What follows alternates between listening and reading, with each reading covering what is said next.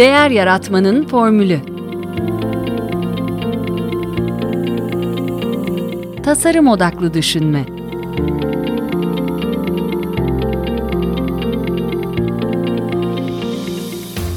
Merhaba, ben Mete Yurtsever. Değer Yaratmanın Formülü Podcast'in ev sahibiyim. Kitap kulübünde Eylül ayında 21. buluşmamızda Michael Ender'in Momo adlı kitabını konuştuk. Bu bölümde de katılımcılarımızın kitaba ilişkin görüşlerine yer veriyorum. Momo fantastik bir eser. E, terk edilmiş bir e, amfiteyatroda tek başına yaşayan yetim kız Momo e, kitabın kahramanı. Momo'nun en iyi yaptığı şey insanları dinlemek. Bu sayede çok arkadaşı var. İnsanlar ona dertlerini anlatmaya geliyorlar ve oradan ayrılırken kendini çok iyi hissediyorlar. Momo ayrıca çocukların hayal kurmalarına, saatlerce oyunlar kurgulamalarına yardımcı oluyor. Ancak bir gün duman adamlar çıka geliyor. E, bu duman adamlar insanların zamandan çalıyor ve giderek tüm şehri kontrolleri altına alıyorlar. Momo tek başına onlarla mücadele etmeye karar veriyor. Aslında bir çocuk veya genç kitabı olarak görülse de yetişkinler arasında da ilgi gören bir kitap olmuş. Özellikle pandemi sonrası dönemde kitabın mesajlarının çok daha etkili olduğu sonucuna vardık sohbetimizde. Ee, pandemide zaman durmuş gibi oldu ve biz kaybettiğimiz zamanların e, daha fazla ayrıldığına vardık. Ee, dünya evden çalışma ve hibrit sistemleri hararetle tartışıyor. Ee, kitabın bize çağrıştırdıkları tabi zamanla sınırlı değil. Dinlemek, empati, özgürlükler ve daha birçok konuyu katılımcılarımız dile getirdiler. Bu bölümde de söz alanlar sırasıyla Yasemin Parlak Demir, Aycan Acar Şahin, Seda Yaralı, Burcu Ulu, Arzu Karaahmetoğlu, Yavuz Abut, Talha Çelik, Gamze Ürkmez, Halim Küçük Pehlivan ve Müge İrfanoğlu. Şimdi sizi sohbetimizle baş başa bırakıyorum. Michael Ende'nin hayatıyla alakalı birkaç şey söylemek ve birkaç paylaşım yapmak istiyorum. Şimdi Michael Ende 1929 yılında Almanya'da dünyaya geliyor e, ve gerçek üstücü bir ressam olan babayla fizyoterapist bir an, annenin e, çocuğu. Mesleğimden dolayı beni konuşmaya iten de burası oldu. Şimdi burada ilginç olan şey şu. Ee, babasının işi 1936 yılında yasaklanıyor Nazi yönetimi tarafından e, ve babası gizli çalışmak zorunda kalıyor. İkinci Dünya Savaşı'nın da ağır, e, ağır dehşeti çocukluğunu etkiliyor Michael Ende'nin ve Münih'te ilk hava saldırısı gerçekleştiğinde de 12 yaşında e, Michael Ende ve 16 yaşında da askere çağrılıp e, eğitimini e, yarım bırakıyor. E, savaştan sonra da şimdi drama dediniz o da 1948 ve 50'li yıllar arasında bir drama okuluna katılıyor ve orada aktörlük, e, skeçler ve kısa oyunlar e, yazıyor yazıyor.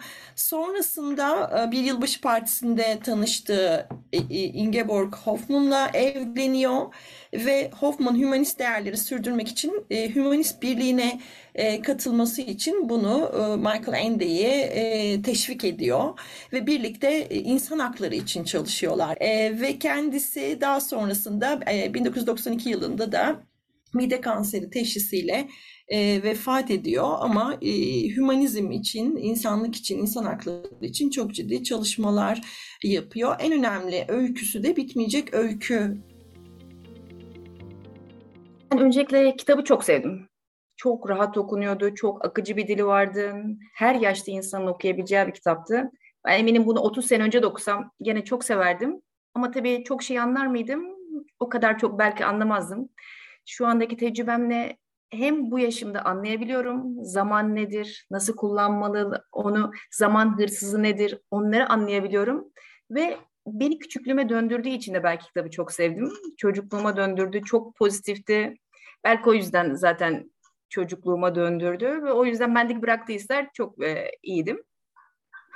Ee, ben etkileyici örnek, etkileyici ve aslında biraz da şaşırdığım bir örneği yazdım. Momo ile Gigi arasındaki bir konuşma. Şöyle diyordum, hayatta en tehlikeli şey gerçekleşmiş hayallerdir. Artık hayal edecek bir şeyim kalmadı. Normalde ben hep şey düşünüyorum yani bir hayale ulaşmak en azından kendim için beni motive eder. Ondan sonra hep şeye bakarım. Tamam sıradaki ne? Şimdi neye gideceğiz? Ama buradaki bence en tehlikeli şey aslında hayal edecek bir şey kalmaması. O da zaman hırsızlarından tabii böyle hissettiğini düşünüyorum ama yani hayali normalde bir hayale ulaşınca sıradaki nedir diye ilerlerim ben. O beni biraz bir şaşırttı. Onda bir böyle bir durdum. Ne demek istiyor acaba? Niye böyle dedi diye bir düşündüm. en beğendiğim cümle şöyle oldu. Momo ile Beppo arasındaki bir konuşma. İnsan caddenin tamamına bakıp hemen bir karara varmamalı. Her zaman adım adım ilerlemeli. Sürekli bir adım sonrasını düşünmeli. Bir adım sonra derin bir nefes, sonra bir süpürge. İşte o zaman hayat zevkli olur. Önemli olan işini iyi yapmaktır. Öyle de olmalı. Bunu çok sevdim. Bu genel olaraktan kendinde duygulamaya çalıştığım bir felsefe. Ben eskiden de bunu çok tecrübe ettim. Mesela eskiden e, kalite bölümündeyken belki kalitenin verdiği bir şeyle çok aralıksız çalışırdım. Mola vermeden hiç çalışırdım ve bunun insanı ne kadar yorduğunu daha sonra kaliteden ayrıldıktan sonra anladım. İnsan içinde bulunurken bazen anlayamıyor. Bu genel olaraktan sevdiğim kitapta da çok beğendiğim bir cümle. Şimdi ben e, çok ilginç e, bu kitap zamanı anlatırken hmm, zamanın değerini anladığımız pandemi döneminde bakıyorum ne okuyabilirim diye biraz daha masalsı hadi Momo'yu alayım dedim. Epeydir kitaplığında duruyor. Anlatımı o kadar keyifli ve e, Aycan Hanım'ın söylediği gibi böyle çok masalsı, çok akıcı.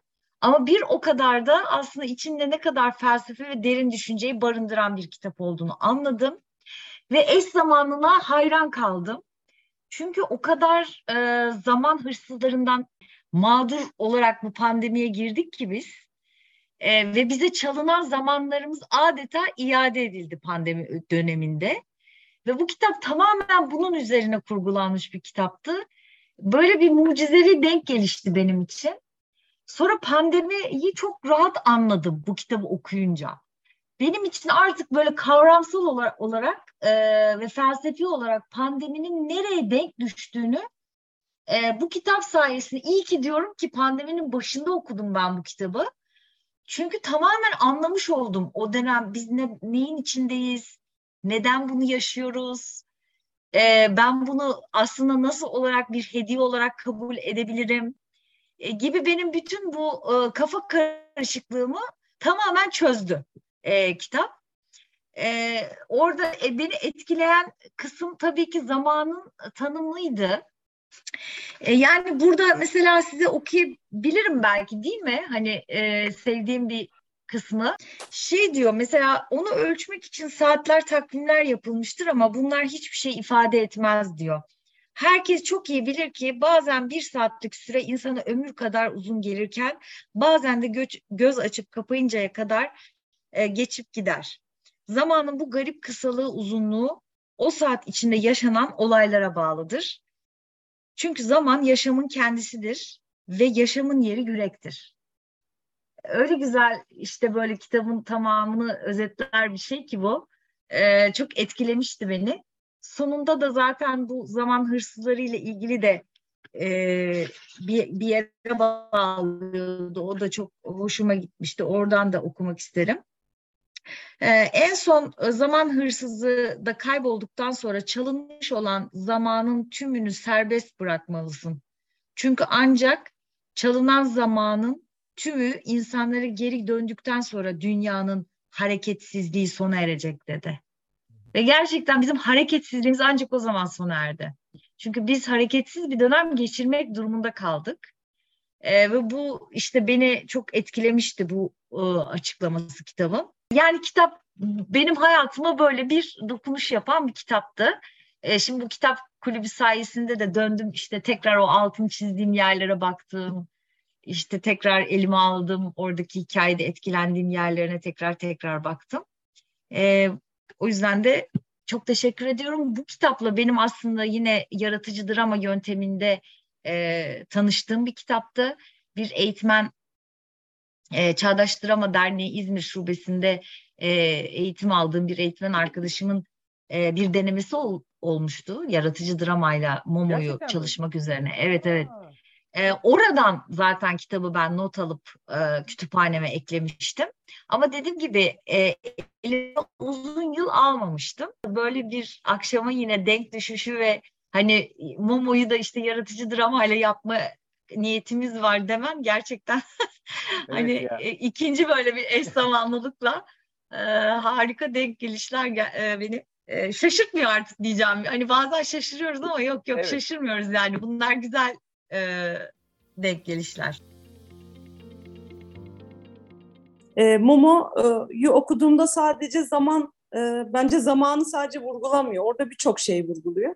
E, ben e, ilk mesela işte küçük bir yere gidiyor, orada insanlar yardım ediyor, evlatlık almak istiyor, e, evlatlığı reddediyor ve Momo işte ne yapıyor? E, bir yer yapıyorlar. Yani orada bir insani değerler var. E, bir onu vurgulamış. İkinci olarak e, dinliyor. Momo iyi bir dinleyici. Yani bizim belki şu an ihtiyacımız olan şey, e, tüm insanların ihtiyacı olan şey dinlemeyi bilmiyoruz. Daha çok işte konuşmak istiyoruz. E, Momo orada iyi bir dinleyici. Yani derdi, sıkıntısı olan insanlar gidiyorlar ve Momo'ya bir şeyler anlatıyorlar. E, ve sorunlarını çözüyorlar belki. Çünkü e, aslında toplum olarak da bizim ihtiyacımız e, dinlenilmek. E, üçüncü olarak tabii ki zamanı vurgulamış kitap. E, burada baktığımız zaman aslında işte geçmişte ne vardı? E, işte yollar belki ben dedemi hatırlıyorum. İşte e, haca 40 günde falan gitmiş sanırım. E, artık yürüyerek, at, atlarla falan. Şimdi bakıyorsun uçakla 2 saatte, 3 saatte bir yerlere gidebiliyoruz. İşte çamaşırı e, bir günde belki kadınlar yıkarken şu an işte bir iki saatte yıkayabiliyor.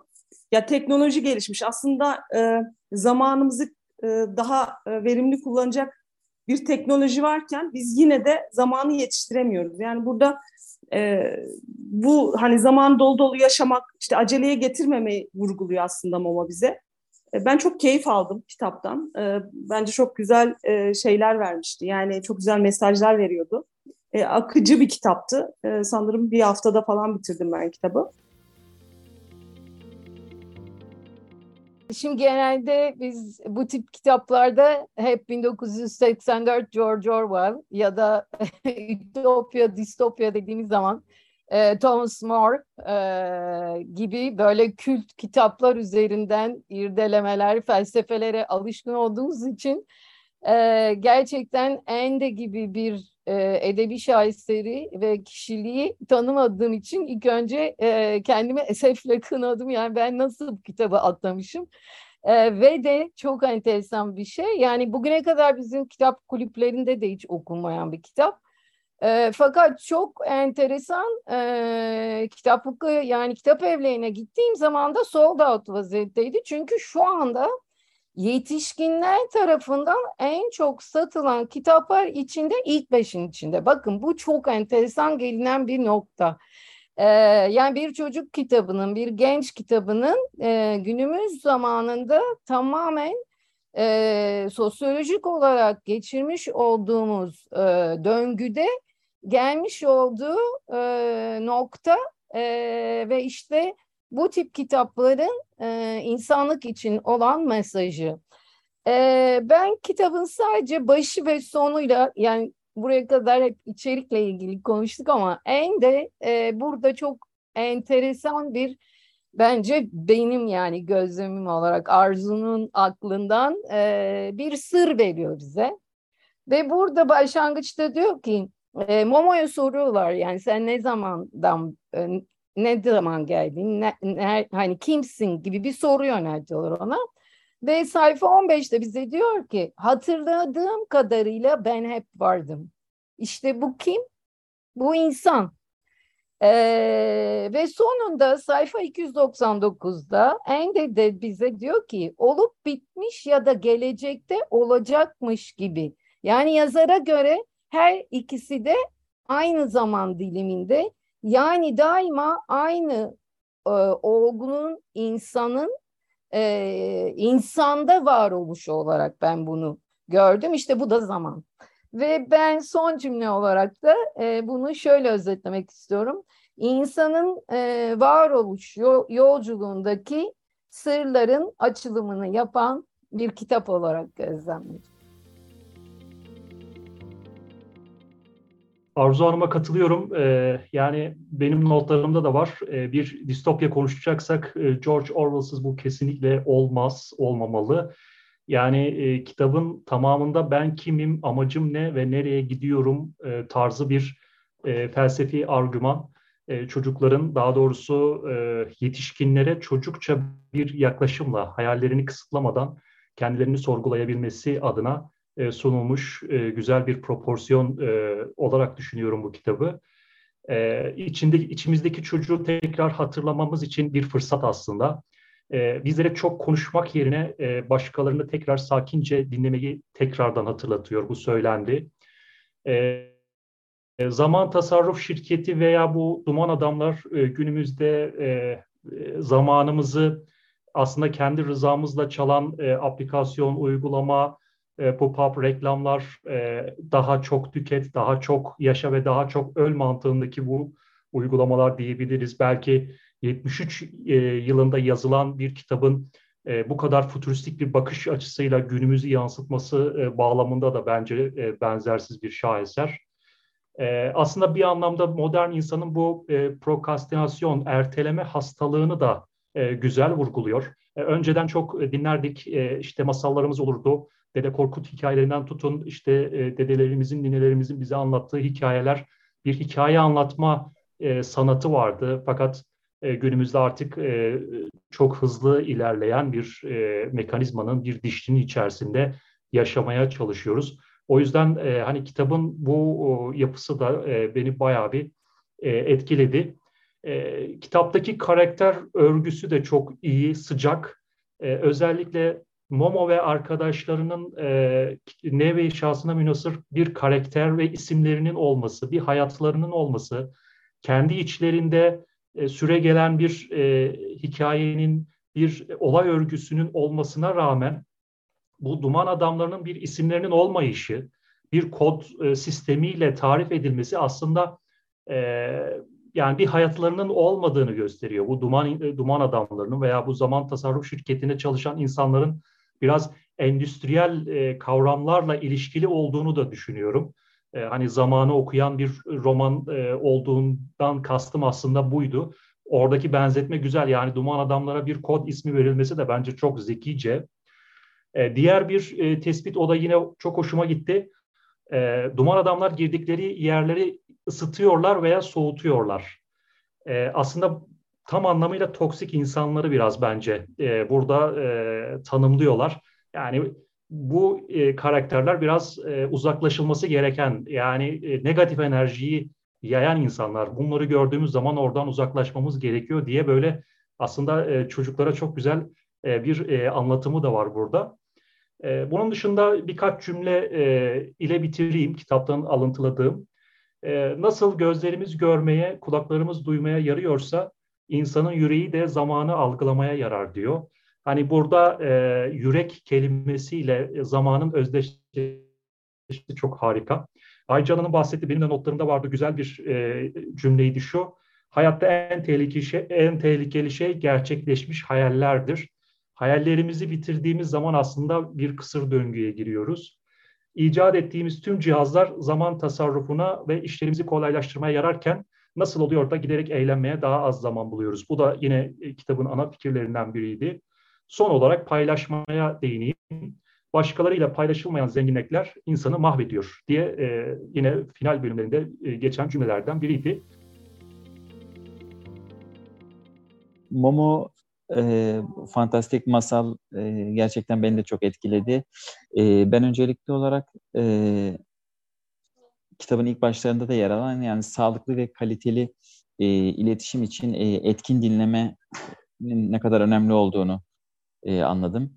Yani bir, birbirlerimizi daha iyi dinleyebilmemiz. Yani soru sormadan, karşı tarafa değer vererek, işte samimiyetle, pür dikkat dinlememiz bu sayede muhatabımızın içini dökmesini, rahatlamasını ve bundan mutlu olmasını sağlıyor.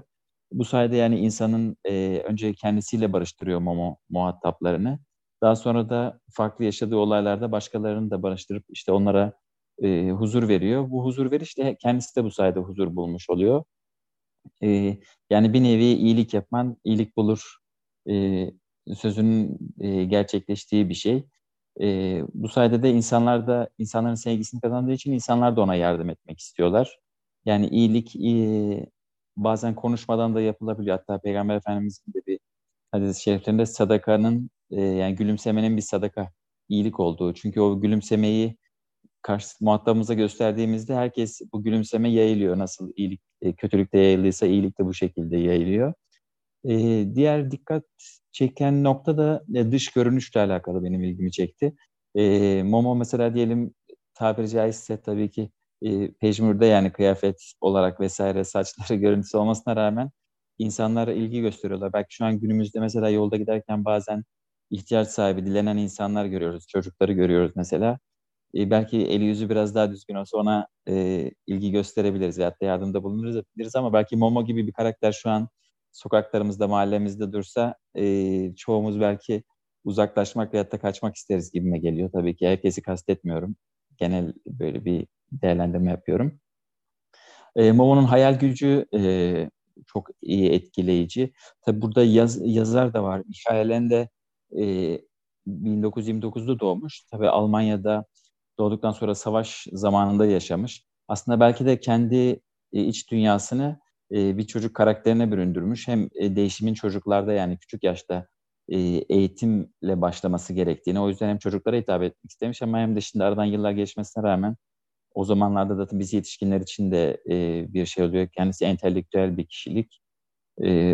Okuduğum bilgilerde işte ressamlık yaptığı, babasının da ressam oldu. Fakat Nazi Almanyası zamanında işte sistem karşıtı şeyler olduğu için ressamlık yapması da yasaklanıyor.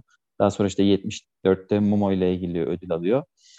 Ee, burada benim kitaptaki bir tane ilginç söz vardı benim aklımda kalan. Zaman yaşamın ta kendisiydi ve yaşamın yeri yürekti diye. Yani insan e, belki hayatın anlamını e, keşfetmemiz gerekiyor. E, tabii bizim bunu keşfedip ben niçin bu dünyada varım, benim hayat gayem, amacım ne düşüncesine dalmamamız için o duman adamlar nasıl o zaman varsa şimdi de var, gelecekte de olacaklar.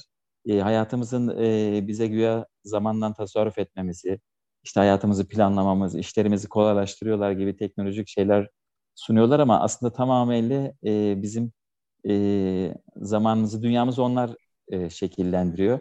Yani aslında e, hayatımızı biz e, başkalarının hayatları ve hayalleri için harcıyoruz gibime geliyor. E, tabii ki bu DYF'de, bu kitap kulübü de en azından ayda bir de olsa bu döngüden çıkmamızı sağlıyor. Onun için de tekrar size ve tüm katılımcılara e, teşekkürler. E, çünkü bakıyoruz sabah hangi saatte işe gideceğimiz, işten hangi saatte çıkacağımız, ondan sonra gelince işte evde hangi saatte yemek yiyeceğiz, işte ne diyelim dijital platformlar, medya platformlarında işte hangi filmleri izlememiz gerektiği, birini bitirince öbürüne başla, öbürüne başla, sosyal medyada keşfet, bak vesaire hiç boşluk bırakmıyor. Yani kendine düşünmeyeceksin. Sana ne verilirse e, onu sürekli e, tüketeceksin durumu oluşturmuşlar. En azından Momo ile biz de böyle bir kendimizi tekrar bir sorgulama imkanı elde ettik. O yüzden size ve tüm herkese teşekkürler. Momo'nun e, yaşadığı e, o ortam aslında bizi e, filozofların yaşadığı o eski Yunan Atina'sına götürüyor. E, imgelenmesi de bana hep okurken şeyi çağrıştırmıştı. Aslında felsefecileri imgeliyor. Yani felsefeciler dinlerler, düşünürler. Duman e, adamlarının zihnine de tam da bu felsefi düşünme metoduyla aslında zihinlerine sızıyor. Ve e, oradaki o felsefi bakış e, aslında insanları uyandırıyor. Yani o gizlendiği yerden e, o şekilde e, duman adamları bulabiliyor. Sanki duman adamlar da e, bana her hep okuduğumda bütün insanları imgeledi. Hepimiz e, duman adamlar gibi aslında bir şekilde bir şeylerden tasarruf etmeye çalışıyorduk. E, ama arada gelip de bizi uyandıran momolar e, oluyordu, düşüncelerini bize anlatıyordu ama biz belki uy- uyanmak istemedik. Kaplumbağada e, bana o filozofların yazdığı ya da bize bir, bir, bir şeyler sunan kitapları e, imgeledi. Bir bakıyoruz, evet orada bir şeyler yazıyor ama çoğumuz biz bunları e, okumuyoruz. E, doğru bilgi oradan çıkıyor. Gelecekle ilgili biz, bize bir sürü bilgi veriyor orada. İşte bunlar olmuştu, şunlar olabilir, ihtimaller sunuyor ama okumakta hepimiz e, çekincelerimiz olduğu için sadece entelektüel bakabilen kişiler e, o kitapları okuyor ve dolayısıyla da e, zaman dediğimiz ya da yaratım dediğimiz ben Horos'ta'yı da imgelerken hep şöyle düşünmüştüm aslında o bizim sezgilerimiz ve iç sesimiz diye. O yüzden kimse ulaşamamıştı Horos'ta'ya. Bir çocuk olarak e, Momo ya da düşünen insan olarak Momo e, ulaşabildi. Böylece çok iyi bir de e, felsefi birikimi var e, yazarın. Dolayısıyla belki böyle bir e, zemine oturtmuş olabilir ya da böyle bir sinyaller göndermiş olabilir diye düşünüyorum. Bir de şu dikkatimi çekti. Ee, çocuklarla ilgili izlediğimiz e, bütün filmlerde, okuduğumuz bütün kitaplarda hep düzeni bozan, oyunu bozan aslında yetişkinler oluyor. İşte sanki böyle yetişkin olmaya başladıkça biz e, bir şeyleri kalitesiz, bir, bir şeylerin düzenini bozan e, moda geçiyoruz. Sanki bu anlamda da biraz daha e, kendimizi ve yetişkinliğimizi sorgulamakla ilgili düşünmemiz e, gerekiyor. Son olarak da hep e, aklımda kalan şu oldu. Zaman mı e, bizi yönetiyor, biz mi zamanı yönetiyoruz? Sanki en büyük e, çıktısı ve sorusu da zihnime bu oldu. Ben iki konuda biraz e, yorum yapmak ve derinliğe inmek istiyorum. E, bahsettiğin gibi e, Mete Hocam, e, kitap matbaa ile birlikte bilginin liberalleşmesiyle dünya bir çağa girdi ve bilgi insanları değiştirmeye başladı.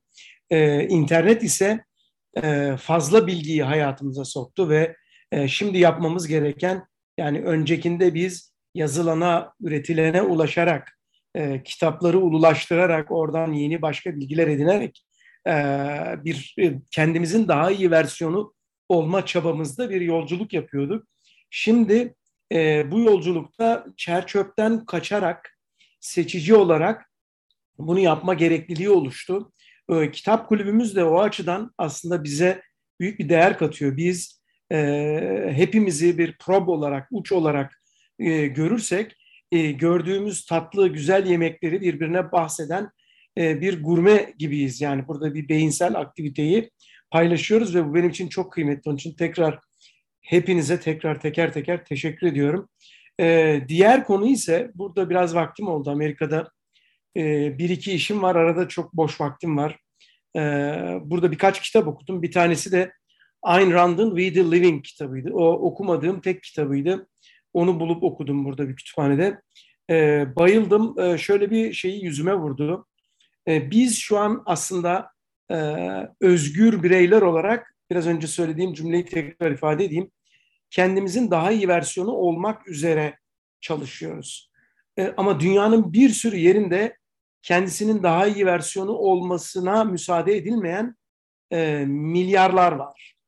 E, şu an İran böyle e, en yakın örnek. E, dolayısıyla e, buradan cebimize koymamız gereken şey e, Momo'nun zaman için bize sunduğu kıymetlilik ölçüsünü bir de özgürlük ölçüsüyle e, zenginleştirme gereğimiz var.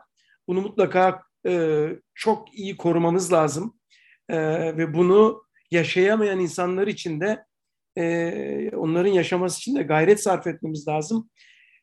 Nasıl ki biz şu an birbirimize besleyebiliyorsak, o insanların da bu insanlığı besleyen e, bir kültür ortamına katılması durumunda nasıl bir zenginlik oluşacağını e, hayal bile edemiyorum. Ama maalesef biz bu zenginlikten e, mahrumuz e, ve etrafımız karanlıkla çevrili. E, bunu da e, bu tür etkinliklerle e, azaltarak, aydınlatarak devam ettirmemiz lazım. Ben Momo'yu çok sevdim. E, bireysel olarak da bazen e, her ne kadar zamanımı belli dilimlere ayırsam da orada yaptığım haksızlıklar olduğunu gördüm. E, o kadar da dengesiz yaşamıyorum. Hakikaten birkaç zamandır buna dikkat etmeye çalışıyorum. Özellikle e, Cal Newport'un kitapları bana bu konuda çok ciddi destek sundu. E, gerçekten tavsiye ediyorum Dijital Detoks'u e, tüm dostlara. Çok güzel paylaşımlar oluyor. Ne eklesem diye düşünüyorum. Ben e, şanslı bir azınlıktım. Ben Michael Ende ile çok önceden tanıştım. Onun ilk Özgürlük Hapishanesi diye bir e, öyküler toplamı kitabıyla esasında tesadüfen yolum karşılaşmıştı. Onu okudum. Üzerine birçok farklı öykü kitabını okudum. Momo'yu çok geç keşfettim esasında. Yani hani e, Michael Ende'yi önceden biliyor olmama rağmen Momo'yu çok geç e, keşfetmiştim. Beni dili çok cezbetmişti. Yani e, Momo'da da aynı şey. E, fantastik masal diyorlar ama hakikaten böyle metaforları, fantastik öğeleri e, o bir basitlikle yani aynı anda hem bir çocuğun bir gencin anlayabileceği basitlikle hem de derinine indikçe e, daha büyük yaş gruplarına da hitap edebilecek şekilde yazıyor olması çok çok güzel ve çok etkileyici bence. Bu çok büyük bir hani e, bir yazar olarak bence ne kadar usta bir seviyede olduğunu gösteriyor. E, Momo özelinde de esas arkadaşlar her şeyi paylaştılar yani söylenebilecek zamanla ilgili bence bütün kritik noktaları paylaştılar. Benim e, kendi notlarımda yer alan ekstra bir e, konuya daha vurgusu vardı esasında paylaşmakla ilgili. E, sayfa 239'da böyle şeyi Momo'yu e, arkadaşlarından ayırıp yalnız bıraktığı kısımda kullandığı bir ifade vardı. Başkalarıyla paylaşılmayan zenginlikler insanı mahvediyordu.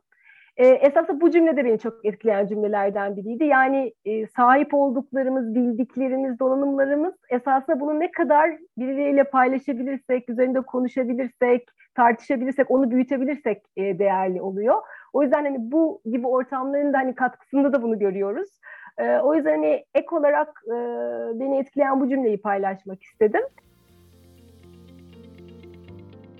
Şimdi ben bir Egeli olarak ve e, Yunan felsefecilerine tabii bayağı bir yakın bir e, topraktan, kadim topraktan geldiğimiz için Gamze Hanım'ın e, fikrine maalesef katılamıyorum. E, şöyle ki yani benim anladığım anlamda bir Sokrates'i düşündüğüm zaman yani e, adam bir savın arkasında durmak adına ne yapmış? konuşmuş, anlatmaya çalışmış ve bunun bedelini ödemiş. Şimdi ben burada e, bu bakış açısıyla baktığım zaman ben e, gerçekten teşekkür ederim. Bunu hiçbir e, Yunan şey olarak düşünmemiştim. Felsefecilerinin e, bir e, oturum yeri gibi. Oradayım yani ben kesinlikle işte tragedyaların olduğu, felsefecilerin olduğu, işte o okulların bir tanesinin bahçesinde gibi şimdi kendimi hissedebiliyorum. Yani tamamen oraya girdim ama Momo e, susuyor. Bir felsefeci asla fikrini beyan etmeden duramaz. O yüzden ben de fikrimi beyan edeyim dedim.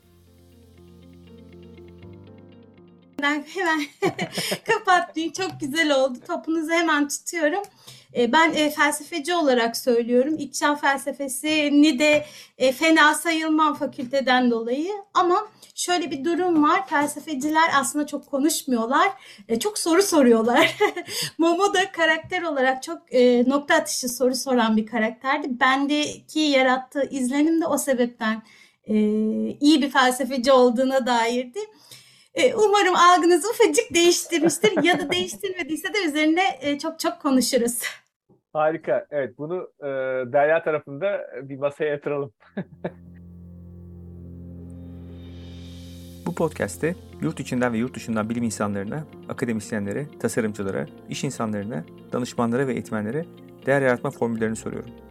Amacım Türkiye'de değer yaratmaya çalışan kişilere konuklarımın deneyimlerinden ilham vermek. Podcast haricinde ise ilham vermenin ötesinde elimden geldiğince bu yolda kolaylaştırıcı olmak istiyorum. Bunun için size iki aşamalı bir teklifim var. Eğer benimle ve diğer dinleyicilerle bir araya gelmek ve etkileşime girmek isterseniz sizi kitap kulübümüze davet edebilirim. Podcast'imin ve bence değer yaratmanın çerçevesini oluşturan davranış bilimi, kişisel gelişim, girişimcilik, pazarlama ve inovasyon başta olmak üzere iş dünyası alanından kitaplar okuyoruz. Her ayın son çarşamba akşamı çevrim içi buluşup o ay kulüpte okuduğumuz kitabı tartışıyoruz. Eğer kariyerinize bir değişiklik, bir atılım planlıyorsanız ya da mevcut işinizde kendinizi geliştirmek istiyorsanız size bir önerim daha var. Farklı disiplinlerden kafa dengi, öğrenmeye açık insanların birbirlerinin gelişimine, üretimine destek ve ortak olma taahhüdüyle bir araya geldiği bir topluluğumuz var.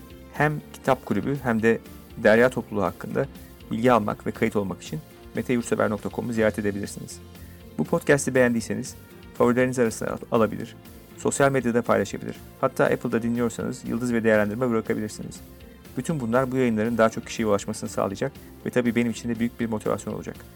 Eleştiri, beğeni ve önerilerinizi bana LinkedIn üzerinden iletebilirsiniz. Desteğiniz için çok teşekkür ederim. Tekrar görüşünceye dek. Sağlıkla kalın, hoşça kalın.